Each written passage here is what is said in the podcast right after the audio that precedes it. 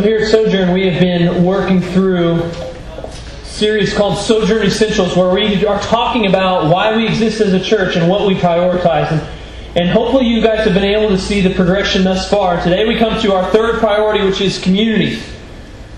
So that the progression is going this way, and hopefully, you guys have, have been able to see it and, and, and sense that this is the way it has to go. That we prioritize the Bible, that this is God's Word, this is our book it informs and instructs all that we are as believers and all that we are to do as a church and as individuals. That we, because we care about and prioritize the, the Bible, we prioritize and care about the gospel, the central message of the Scripture. That's, that's not just a message for unbelievers, it's both for believers and unbelievers. A message that will both form us and fuel us and believe, as believers. And we come to our third priority, which, which flows from the gospel, it flows from the Bible. That if we prioritize the gospel, and if we're really gospel centered, then we will prioritize community. That this community that we're talking about is our local church, this is our family. And so if you would today, would you turn to the book of 1 John? In 1 John chapter 1 is our text this morning. If you have a Bible, I'd encourage you to turn there. If not, you can follow along on the screen. 1 John chapter 1 I'm going to read verses 1 through 4. Hear the word of the Lord. That which was from the beginning, which we have heard, which we have seen with our eyes, which we looked upon and have touched with our hands, concerning the word of life. The life was made manifest, and we have seen it and testified to it and proclaimed to you the eternal life, which was with the Father and was made manifest to us. That which we have seen and heard, we proclaim also to you so that you too may have fellowship with us. And indeed, our fellowship is with the Father and with the Son, Jesus Christ. And we are writing these things so that our joy may be complete. This is the word of the Lord. Would you pray together with me? Father, as we turn to your word, would you help us as your people to listen to it humbly? Would you help us to know not just information and words on a page, but know you? For we know that this text is, is written out by man, but every part of it, every word is inspired by who you are. It's your word. Help it to inform us and instruct us, to form us and fuel us this morning. It's in Christ's name that we pray. Amen. I don't think that there's any question that now we are living in what we'd kind of call an individualistic culture. That is to say, like even over the past 50 years or so, America has shifted to from a more community picture of culture to very much an individualistic culture. Where one San Diego State University psychologist, and we don't even need anybody to say this, but, but notes that we encourage this obsessive focus on the self. You see this all the time. in TV shows that are out there, there's an excessive self focus. You see this in social media. There's this obsessive self focus with an audience that wasn't there before. We've seen this in a couple different ways. This is evidence. One of them is, is that they've, they've tracked in the American culture, in books in America, what words were used and how often they were used. And we've, we've shifted from words of, of we and us to a lot more words of I and me, and, and especially the word you, where they're talking to one individual in books. There's this huge shift from the, the we language to the I language. You see this even in, in names it's indicative of this. They, 50 years ago, names, people would want to get one of those top 100 names or whatever that the, the Social Security Administration sends out. They want, to, they want to be more likely to give their child a name that was in the top 10 so that their child could fit in. And now what do we do? We, we, we do the opposite. We, we want to give our, our child a name that is different, that's unique, so they will stand out. Now those things in and of themselves aren't saying that you're egotistical or you know individualistic. It's just indicative of, of what the culture as, as a whole is, is kind of moving toward, a much more individualistic stance. And yet we see over and over and again that people aren't satisfied with this individualistic culture. That it's not working the way that they want it to work. That the people are still hungry for community. Social media is an, an excellent platform to see this worked out. So you see people that, that are craving, even if they kind of like to stay to themselves, they're, they're craving on, on the internet to, to be with other people, to have friends. Even if it is in their own way, where they can kind of not put out the energy that it takes to have friends in person. And one of the greatest needs that we have in our culture today is this need for community, the need for people around us. The Bible is very clear about this from the beginning that it's not good that man be alone. And while we love this individualism that we have going, like we still see this craving inside of us that longs for community. And the Bible calls us to God, and the Bible calls us to community, biblical community. So as First John writes here this morning, he, he writes to these, these all hearers that they would receive this word of life and the fellowship that results. And this fellowship is a fellowship that is with God and with other believers. So in verse 1, John begins in a familiar way, recalling creation language from Genesis 1. But it's likely that he also wrote the Gospel of John before he wrote this book of John. And so he's, he's recalling Genesis and the Gospel of John when he says, that which was from the beginning, which we have heard, which we have seen with our eyes, which we looked upon and have touched with our hands, concerning the word of life. And so here's what the author's doing. He's bringing up this creation language, but he's speaking as an eyewitness to these things. He's speaking as one who is there, who knows, who's seen, who's heard, who's touched. He writes, he says, concerning the word of life. That is the gospel of Jesus Christ. This is what he's writing about. You might remember this in, in the Gospel of John. He says that in the beginning was the Word, and the Word was with God, and the Word was God. And the Word had life in him, and this life was the light of men. Christ is the one who gives life and who is himself life. And this is what he's bringing up here too. That in the beginning was this Word, and He has life in Him. This is a, a word that He's giving concerning the Word of life. He's communicating in this very first verse two very important and essential truths concerning this Word of life. And the first one is that He's eternal.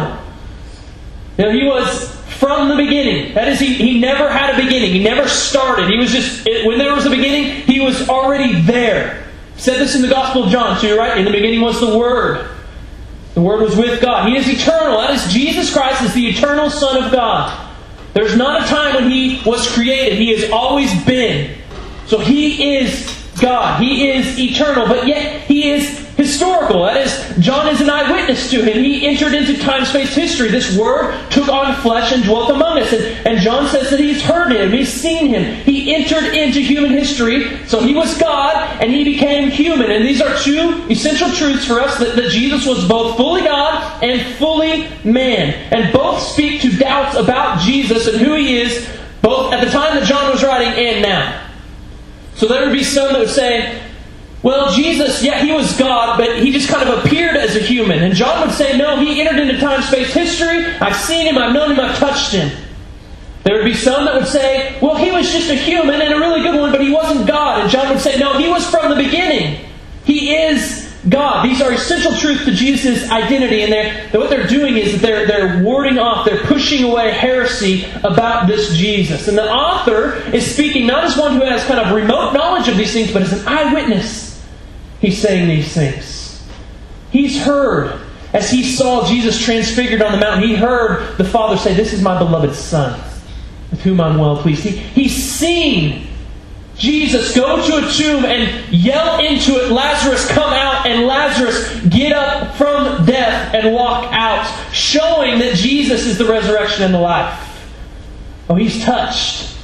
Touched Jesus' body after it had been in the grave for three days and appeared to these disciples. John has seen, he's heard, he's touched, he's an eyewitness, and he knows that this is concerning the word of life. That is, this one he's seen and heard and touched, who is eternal and historical. This is the one who is the word of life, that there is life in his name.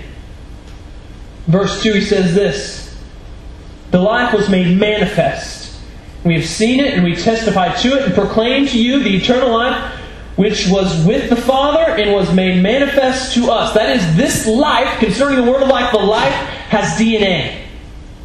This life has fingernails and hair and skin. This life is human. This is Jesus in the flesh. This word took on flesh. And once again, he proclaims Jesus as both eternal and historical. But you see that he is with the Father, so he is equal to God, but he is also with the Father. He is distinct from God. He is equal with the Father and yet distinct from Him. This is the inner workings, once again, of the Trinity. And so, based on the identity of Jesus, who he is, John proclaims eternal life in his name, in who Jesus is. That is, he has to be eternal. He has to be God. He has to be historical. He has to be man. He has to be with the Father and yet not the Father. And yet, because of who Jesus is, his unique identity, there is eternal life in his name. And as an eyewitness, he can speak to these things, and I would say he can't help but speak of these things that he has seen and that he has heard concerning the word of life. He knows that all who believe in Jesus' name will not perish, as it says in John 3.16, but have eternal life. And so he proclaims this word to them. He does what any faithful steward of this great knowledge and message should do, as he says in verse 3 that which we have seen and heard, we proclaim also to you. He takes this message concerning the Word of life, concerning the person and work of Jesus, and he gets it out. He proclaims it. He does what any good steward would do. He gets the message out there. He is never sitting on the message, he is always proclaiming it. You never see the apostles sitting on the message of the gospel wondering what they should do with it. They are always proclaiming it. They're always getting it out there. It's this natural overflow from what they have heard. John, as this eyewitness, as one who has seen and heard these things, doesn't protect this as his own personal knowledge. He doesn't keep it to himself. Doesn't say, no, this is something that's just for me. Treats it as his own. No, he gets it out there. This is concerning the Word of life. These people need this. It's like a messenger who would be on the front lines watching the battle go on, seeing his people win the victory, running back and telling the good news that there's victory for our people. This is what John is doing with these shoes that are, are made with the readiness to tell the victory. He's going and he says, I want to proclaim it also to you. The Word of life must be proclaimed. This is the word that he's seen, that he's heard, that's been made manifest. And we're reminded, once again, as we start the, this, this book of John, we're reminded that we can't get away from the gospel. And everywhere we look in the, in the Bible, we see gospel. It's whispering everywhere we go. It's the Bible's message, and it's a good place to be reminded that this is the message that we have to believe in. This is the person that we believe in, Jesus. Have you believed in the Word of life? In the eternal Son, in the historical Jesus. See, John is proclaiming life in his name, and only in his name, that is in the name of Jesus. And he wants this proclamation to be received. He wants it to be believed by the people that are hearing this. And I would say to you today, if you're not a believer, that there's too much, at least in, in this passage pretty clearly, too much being offered to not at least look into it. If there's eternal life, offered in someone, that's something worth looking into, whether you're a believer now or not. And I'd encourage you to look into it. Eternal life is being held out there. That's something to think about. But if you're a believer, we are reminded that this message is still for us. That we're not moving beyond this, but we still need this word of life. And it brings us assurance. But we face countless arguments, do we not? Of things that are being said about Jesus, of either that he's not the eternal Son of God or he wasn't truly a man, and we could go back and forth on all of those. That we are facing these arguments, as it were, of the historicity of Jesus, that is, that he's historical, that he's a man, or that his eternality, that he is God in the flesh. We, we face these all the time, and if either of those two things fall, if Jesus is either not God or not man, if either of those things are wrong, then we are done as believers. We no longer have a faith to stand on. Jesus has to be both God and man. There is no Christianity without this Word of life who is both eternal and historical. And if Jesus isn't eternal, then he's not God. He was created, he's a creature. If he's not historical, then he's not man, and he really can't save us, can't redeem. But here's what we have as believers we can find assurance here in these first couple verses from John that this is someone who came and saw. He heard Jesus. He's seen him. Jesus was made manifest to him. Why would he say all these things if that wasn't true? And certainly when he says this, he's putting his name out there, his reputation, his knowledge, his wisdom. All those things are at risk here. All those things are on the line for John here. And yet he's willing to do that because he sees this as compelling evidence as an eyewitness. He believed so much in the, the word of life and this Jesus Christ that he would risk all of that and to me, that's pretty compelling. And John wants his readers to receive this word, but that's only the beginning of his goals. If you keep reading in, in Verse 3. So why does John want to proclaim the word of life? Verse 3 he says, We proclaim it also to you so that you too may have fellowship with us. And indeed, our fellowship is with the Father and with the Son, Jesus Christ. So he, he proclaims the, the word of life, hoping that, that we will be drawn into fellowship, is what he says. It's all about fellowship. Fellowship is this sharing of common life. It's this closeness, this intimacy that you would have with another. It's this committed partnership with, uh, with other people. This is what fellowship, common life, sharing of this common life. And he says our fellowship is indeed with the Father and with the Son, Jesus Christ. Now, once again, that may not sound as a sh- like a shocking truth to you, but we hear this over and over again, and we fail to remember the, the amount of glory that's wrapped up in that message. Let's just think for a second if I were a spy for Russia and I were sending secrets back to them and working basically to support them and their advance against us, America. And, and let's then say that, that the president found out about this and decided, you know what, no big deal, I will forgive you. I'm going to, I'm to extend a pardon to you. Even though I committed high treason. That, that sounds like a crazy thing. Now, you don't just pardon people who are actively involved with treason against you. And yet, that's what we need to think about a more of a biblical picture of what he says where he says that we have fellowship with God. We have fellowship with the Father and with the Son. Because what is happening is that we aren't just neutral people, we are rebels. That we have our arms up against God. That we are giving Him the stiff arm. That we are doing things our own way. And He is the High King who we have committed treason against. And yet He offers us fellowship with Himself. Sinful people cannot have fellowship with the Holy God. So, how is that possible? That John would say this and invite us into this? Well, I think in verse 7 you see a little picture of this. He says at the end of verse 7 We have fellowship with one another, and the blood of Jesus, his Son, cleanses us from all sin. He says in verse 9 If we confess our sins, he is faithful and just to forgive us our sins and to cleanse us from all unrighteousness. So the fellowship that we have with the Father and with the Son is blood bought fellowship. It is not earned, it is not deserved. We do not deserve to have fellowship with God. And yet, God, in His mercy, in His grace, has provided a way for us to have fellowship, closeness, partnership, common relationship with Him through the blood of Jesus Christ that both cleanses us, forgives us, and reconciles us to God. This brothers and sisters, is the only way we can have fellowship with God. Only through the blood of Jesus. We cannot have fellowship with God apart from sacrificial death from a perfect God man.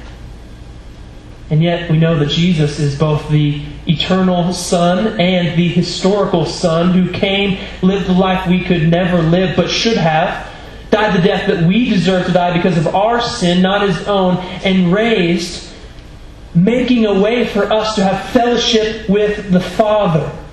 It's only through his blood.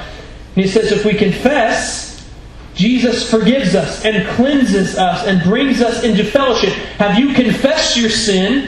Have you let Jesus forgive you, cleanse you, and draw you into fellowship with himself? See, when Jesus' blood cleanses us and forgives us, then we then have fellowship with God Himself. We share life with God. John places a high value on sharing life with God. He says in John 17 3, This is eternal life, that we may know God and Jesus Christ, whom you've sent. This is eternal life, that they know God.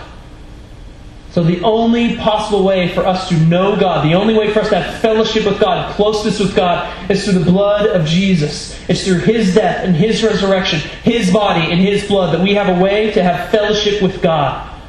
You might remember in the Old Testament, they had the, the temple set up for the people of God, where God's presence rested in that place, in the, the most holy place. They had different areas. So there was the, the kind of the outer area, then there was the, the holy place, the kind of the inside of it. And then that was curtained off from the Holy of Holies, the most holy place. And then the most holy place, that's what is said where, where God's presence kind of uniquely dwelt among the people. And yet you couldn't just go in there all the time. Only one person could go in, and then only once a year. That was the high priest. And you might remember what they the instructions to Aaron. Aaron was this kind of first high priest. this Levitical priest, and, and Aaron could go in there. He could go in there once a year, but, but what did he have to bring in there with him? Do you remember? Yeah, there was this uh, Ark of the Covenant in there, and it had what we call the, the mercy seat upon it. And yet, Aaron, when he came in there upon this mercy seat, he had to bring something with him, and it was blood. That is because Aaron had to make sacrifices for the sins of his, his own life first. Something had to die for his sins, to cleanse him, to forgive him. And he had to make sacrifices for the sins of the people. Something had to die for the forgiveness of the people of Israel. So he makes sacrifice for himself. He makes sacrifices for them, but he had to take some of that blood with him into that most holy place and he'd sprinkle that blood on the mercy seat.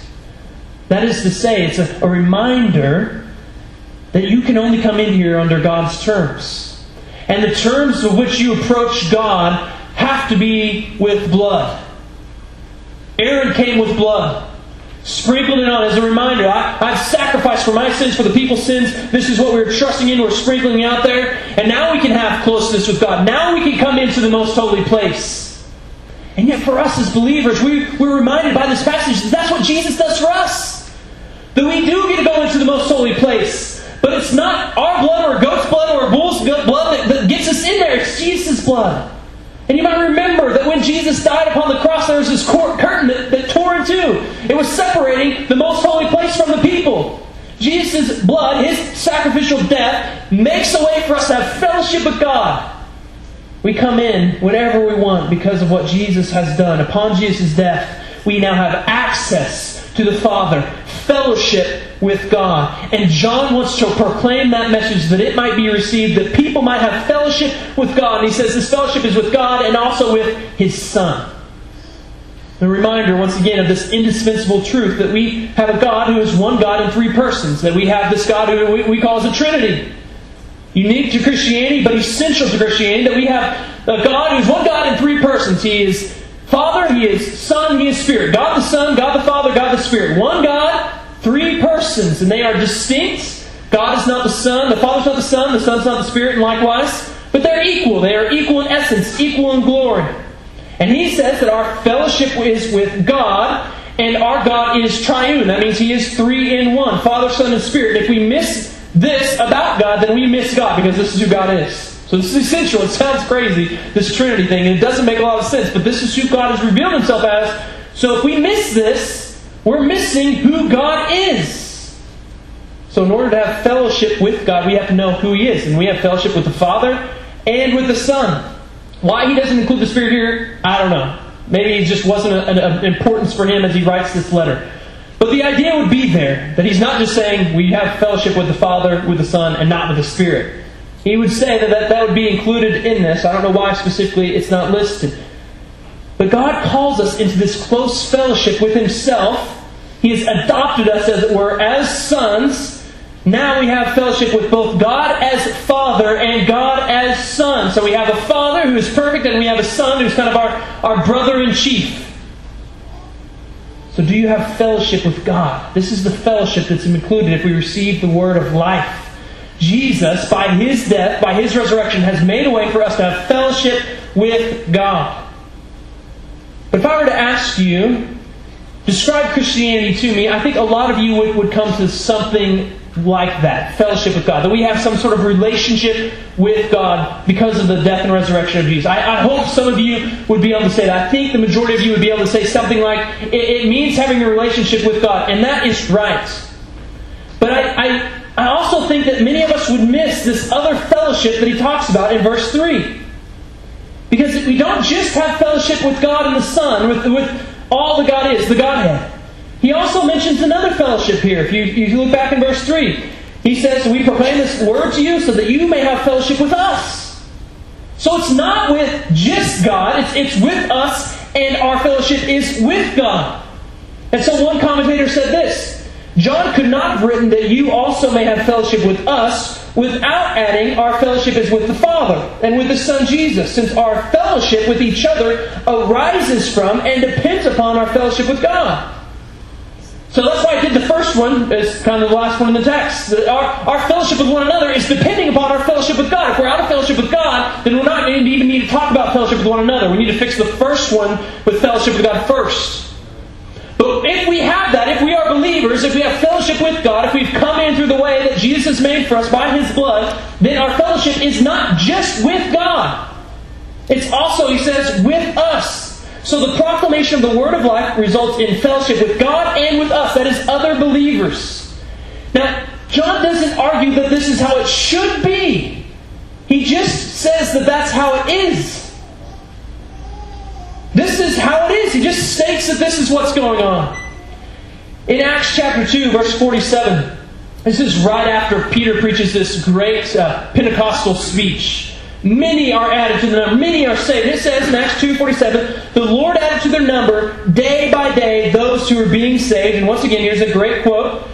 He didn't add them to the church without saving them. And he didn't save them without adding them to the church. That is, those two went together right from the beginning of the gospel as it's proclaimed to the world. Salvation and the church were going together. And one other author says the community is our response to reconciliation. That is, that we have this message of reconciliation. This is concerning the Word of life. He's made a way for us to have fellowship with God. And our response to this fellowship with God is community with one another. That our fellowship isn't just with God, it's also with other believers. If there's fellowship with God, there's also fellowship with other believers. Because here's what God is always doing with the gospel He's never drawing just one. You notice that all through the scripture? We've talked about this before. God is always drawing a plurality. He's always drawing a people. He's always saving a people. So there's no solo journey to fellowship with God because He's drawing more than one. Over and over again. Always He's always drawing more than one. Think about going to a game or a concert. What's going on there? People are drawn from all over to one place. They're drawn from lots of different backgrounds, lots of different stories, lots of different situations, all drawn to one place. Now, they're not specifically drawn to one another first, right? They're, they're drawn to an event or a game or a concert first. But kind of by being drawn to that event, to that concert, they're also drawn together. They're drawn to one another. And this is what the scripture tells us about Christianity. If God is drawing us, and if God is always drawing more than one of us, which He always is in the scripture, then we will naturally be drawn to one another and have fellowship, He says, with one another. There's this study that's been done on the Olympics and, and just reactions from people when they win or lose or whatever is going on. And it's interesting because what they did, they decided to take pictures, like several pictures a second, however many they can do, right as soon as they won or lost. So, so before any kind of cultural instincts or conditioning kick in, they're capturing their emotions, their facial expressions, what muscles are being used, what aren't being used. And it's really fascinating reactions that they get from people because basically across the line, no matter what country or culture you came from, there's, there's so many similarities in if you win. Uh, all similarities. Before your cultural conditioning kicks in, people generally have the exact same reaction when they win. And the same is true when they lose. People across the board generally have this, the same exact reaction when they lose before any cultural conditioning kicks in. And you know what I thought was, was extra interesting about that is they didn't just do this with the Olympics, they did this with the Paralympics too. And so they, they would take people that were blind from birth that were competing in these games, and they would do the same thing, and the same thing was found true for them. Why? It's natural. It's just this knee jerk reaction. When you win, you, you do certain things. When you lose, you do certain things. Before you're even let your training and you know, what you know is you've been conditioning in your culture to kick in. And I think we could say the same about Christianity, right? This knee jerk reaction, this natural reaction is that we are drawn into fellowship with God by the gospel, and we're drawn naturally, unforced, into fellowship with one another. God always draws people, and their natural reaction is to come together. Everywhere Christianity exists, those Christians get together. In fact, many of them do so at great risk to their own lives. They were willing to risk even death so that they would get together because it's natural for them. It's the flow of things for them. It's knee jerk for them. The first time the word fellowship is used in the New Testament, it's used in Acts chapter 2 that we talked about earlier. It's used in Acts chapter 2, verse 42, and it says this. It says that they devoted themselves to the apostles' teaching and to fellowship. Pretty simple statement. Like, there's not much I can explain to there other than that's just what they did. They just started hearing the gospel, believing the gospel, and started devoting themselves to teaching the fellowship. Unforced. Peter didn't say at this point, like, well, let's see, let's organize this thing into what we call a church. No, like they just came together. It was natural, it was unforced, it was spontaneous. And I think that this is true is because all, all believers, all unbelievers, every person is made in the image of God. And, and who is God once again? God is one God in three persons. So God exists as this Trinity, as this community, in fellowship with Himself. God has fellowship with the Son, the Father and the Son and the Spirit. They have this fellowship, they have this community. This is who God is. And if we are made in the image of God, then the natural inclination means that if we are to be like God, we will come with people who are also like God. We will gather together. We will have community. We will have fellowship. And so imaging God well means living in fellowship with other believers. This is the image of God in us. And so the question then becomes like, all right, if, it, if it's just natural and spontaneous, if we're imaging God well when we do this, then why doesn't it happen? What holds us back? What makes people think, I don't want anything to do with the church? I don't want anything to do with, with fellowship or community? Well, there's, there's so many things that we could say here. We don't have enough time for all of them. I would just simply say that I think that the biggest one is a commitment to self. One author says this way We've let proud independence keep us uninvolved. This can be pride that says, I don't need other people in my life. Or maybe pride that says, I don't want other people to see me for who I really am. Both forms cut us off from the blessing and benefits of community in the local church. Now, we're not downgrading those things and saying that those aren't real struggles.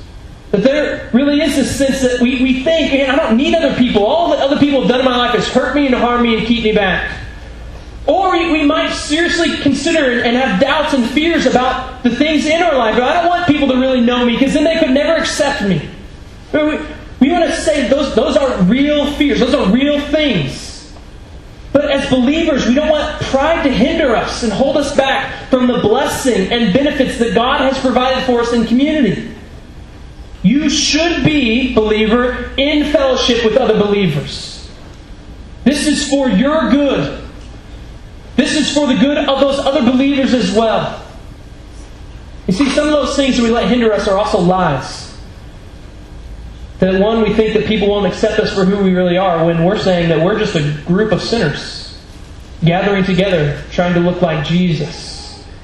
When we say that we don't need other people in our life, we're, we're screaming out like, I, I need a lot of help. We just don't really want to admit that we do. And yet, here in this community, we're saying, like, we absolutely need help. I needed this community this morning. And you did too. If you're a believer, you need fellowship. This is how God has created it. And, and I think that, once again, most of us would probably agree with that. That you're probably not offended right now. You're probably not pushing back in your mind much. But I think that that agreement might stop in word only. For some of us, that is that you might agree with all these things theologically. You might agree with all these things in talking to one another, but you might not agree with them in your life and how you're living. That is to say that fellowship is sharing common life with one another. It's this committed partnership that we have for one another, where we're sharing burdens and sins and joys and fears and mission together. We're doing all these things together. There always has to be that sharing, and yet many of you would probably agree with that. But it's in life that we really see if we agree. Do we really have relationships in our local church that show that we agree with that? That actually are playing out to say, I know that I need not only relationship with God, but relationship with other people. So the question is, how committed and consistent are we to fellowship with other believers? How committed and consistent are you at Sojourn? Or in our home groups? Or to meeting outside of those home groups with other believers that you can share your life with and they can share your, their life with that's what it means to have fellowship. And if our fellowship is with God, our fellowship has to be with other believers like that. So are we committed to one another? And is it evident? Is it evident to each other that I know that this person is committed to me, that they are involved, that they're here, that they're committed, that they're consistent, they want to be in my life because they see the importance in the Scripture, that I need to be in their life as well? Is it evident outside these walls The people know they have community. They have fellowship with one another. See, my fear is that for many, fellowship, the local church, is just another thing. It's like school, work, family life, we just all those things out there that I have to do. And church life, fellowship, that's just another one of them. Just add that to the plate. When I think that the biblical perspective and John's perspective is that fellowship isn't just another thing. It's not just another thing that we do, it's who we are. It's now our identity in Christ Jesus that we have fellowship with God, we have fellowship with others. One author says this that we should not think of our fellowship with other Christians as a spiritual luxury or an optional addition to the exercise of private devotion. We should recognize rather that such fellowship is a spiritual necessity. This is our family.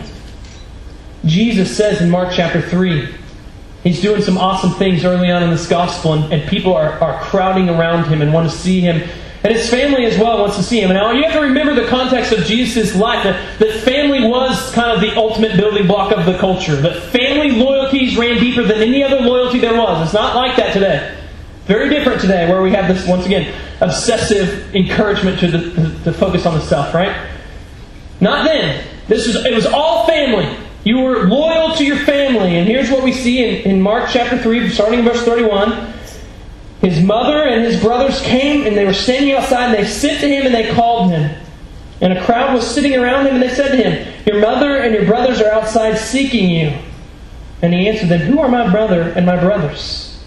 And looking about at those who sat around him, he said, Here are my mother and my brothers.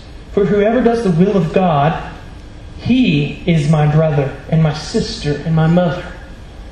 And so Jesus takes this, this cultural norm that family loyalties run deeper than any other loyalty you have, and he just explodes it. And he says that there's this new family that actually is being started, and it's being founded by me. Like I'm the center of it, and everyone who does my will, those are my family.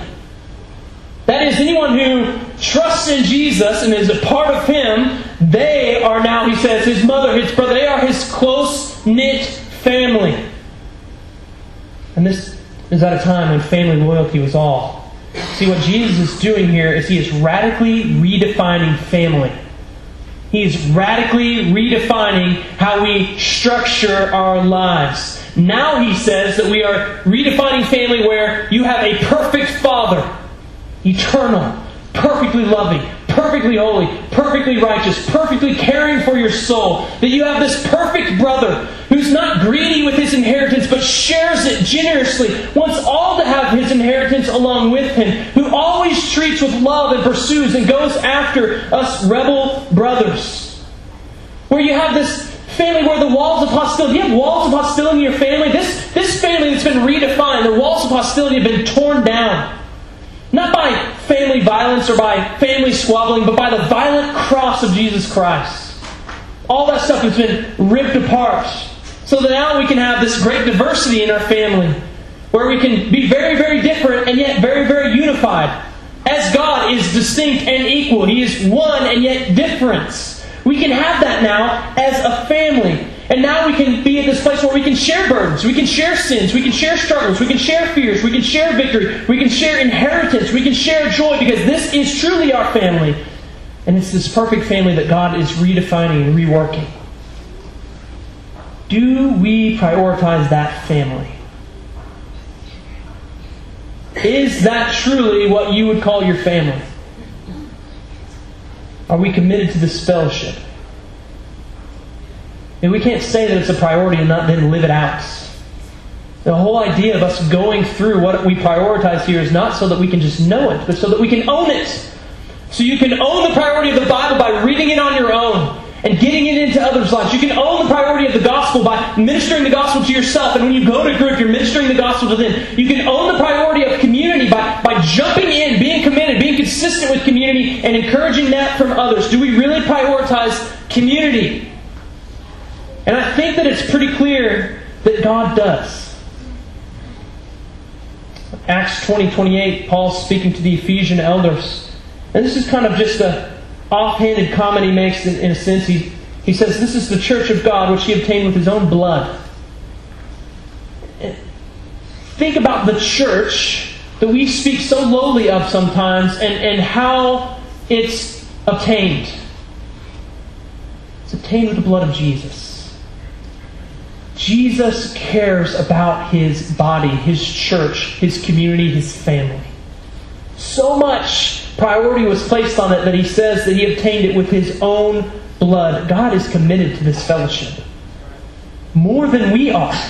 That's good news for us, but it also helps us to think what should our response be to God's commitments?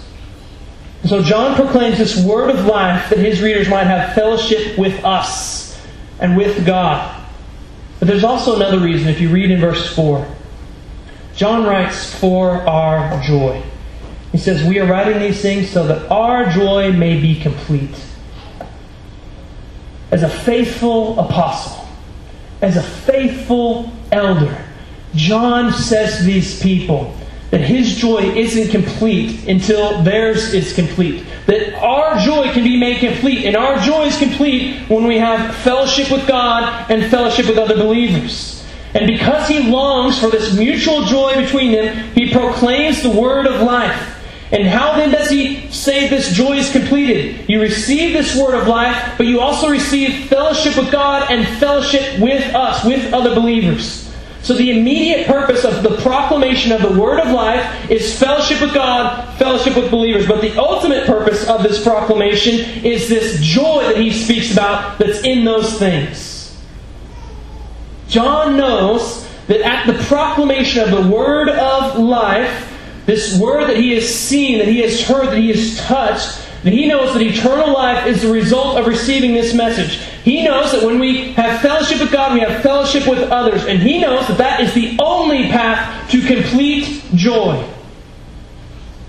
Fullness of joy is only found in fellowship with God and fellowship with other believers. Amen. You can try to find it in other places, and it will always let you down. One author says that fellowship with Jesus shared with others is essential to fullness of joy. It's not a hard sell to say, Do you want to have joy in your life? Then I would suggest that you try this out because you were made to have fellowship with God. You were made to have fellowship with other believers. Try this out and see if God doesn't bring fullness of joy in your life. You might have heard of Eric Liddell. He was an Olympic gold medalist.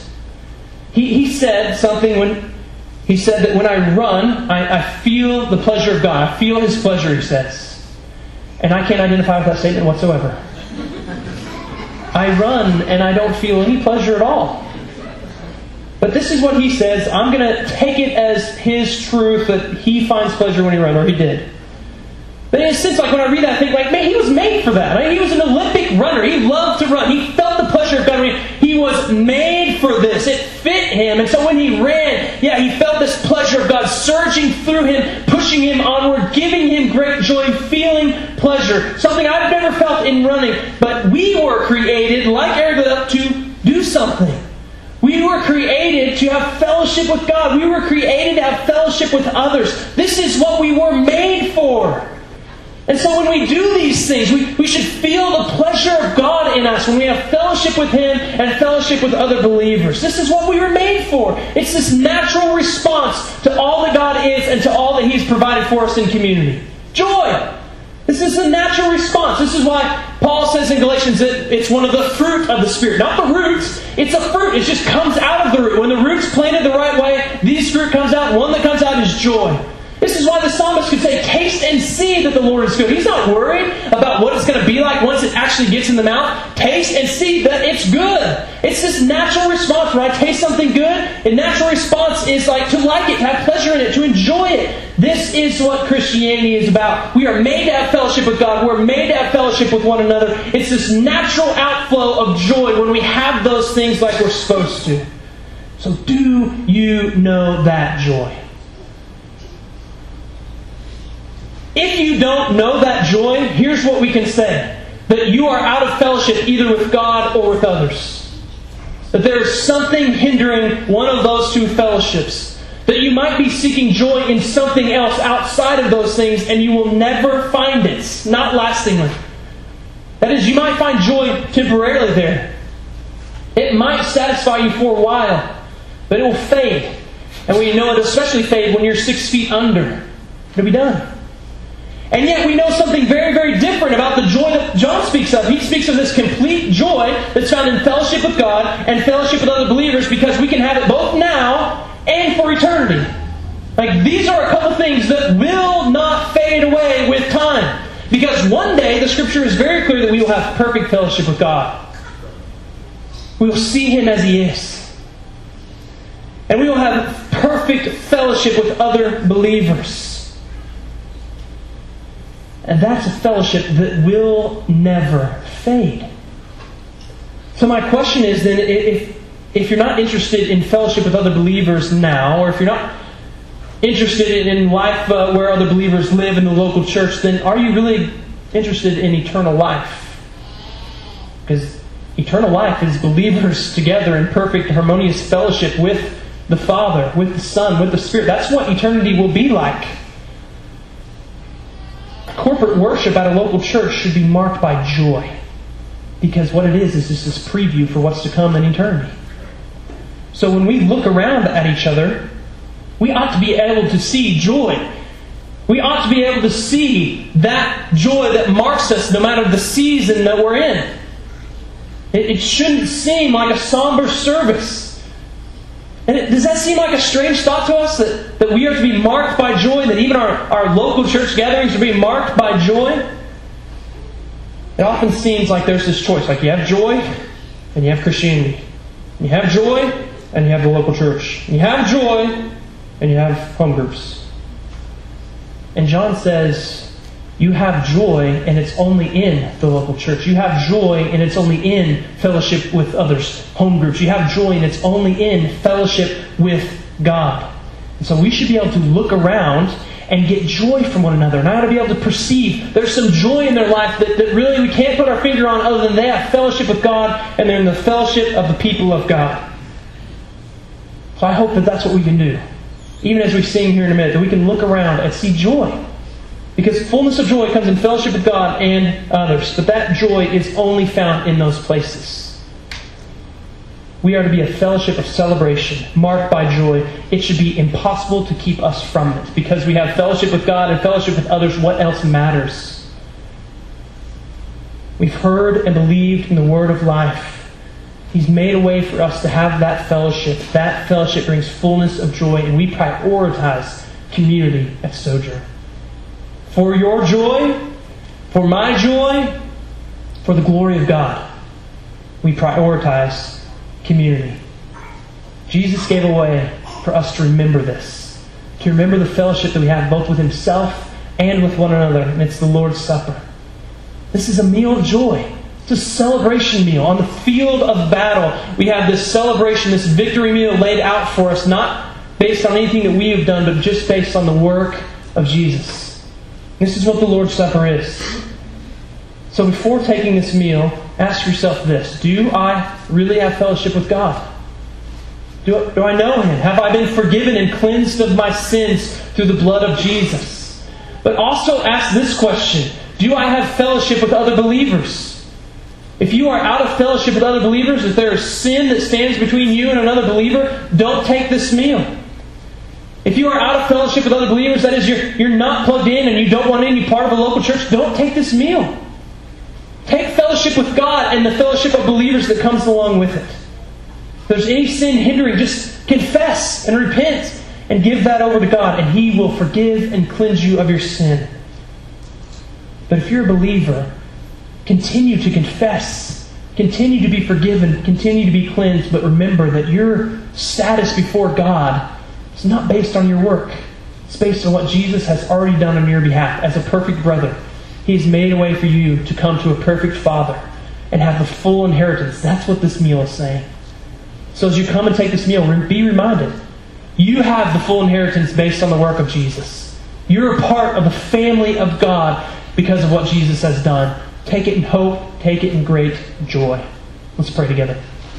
Father, thank you for making a way for us to have fellowship with you. We don't even understand how great of news that is. We're growing in our awareness and our knowledge of that, and we pray that you continue that work in us. Thank you for the fellowship we have with other believers. It can be hard, it can be straining, it can be uh, energy uh, sucking from us sometimes, God, but we trust that it is good for us. And I see all the benefits that you have provided for me and my life by the community that you've placed around me.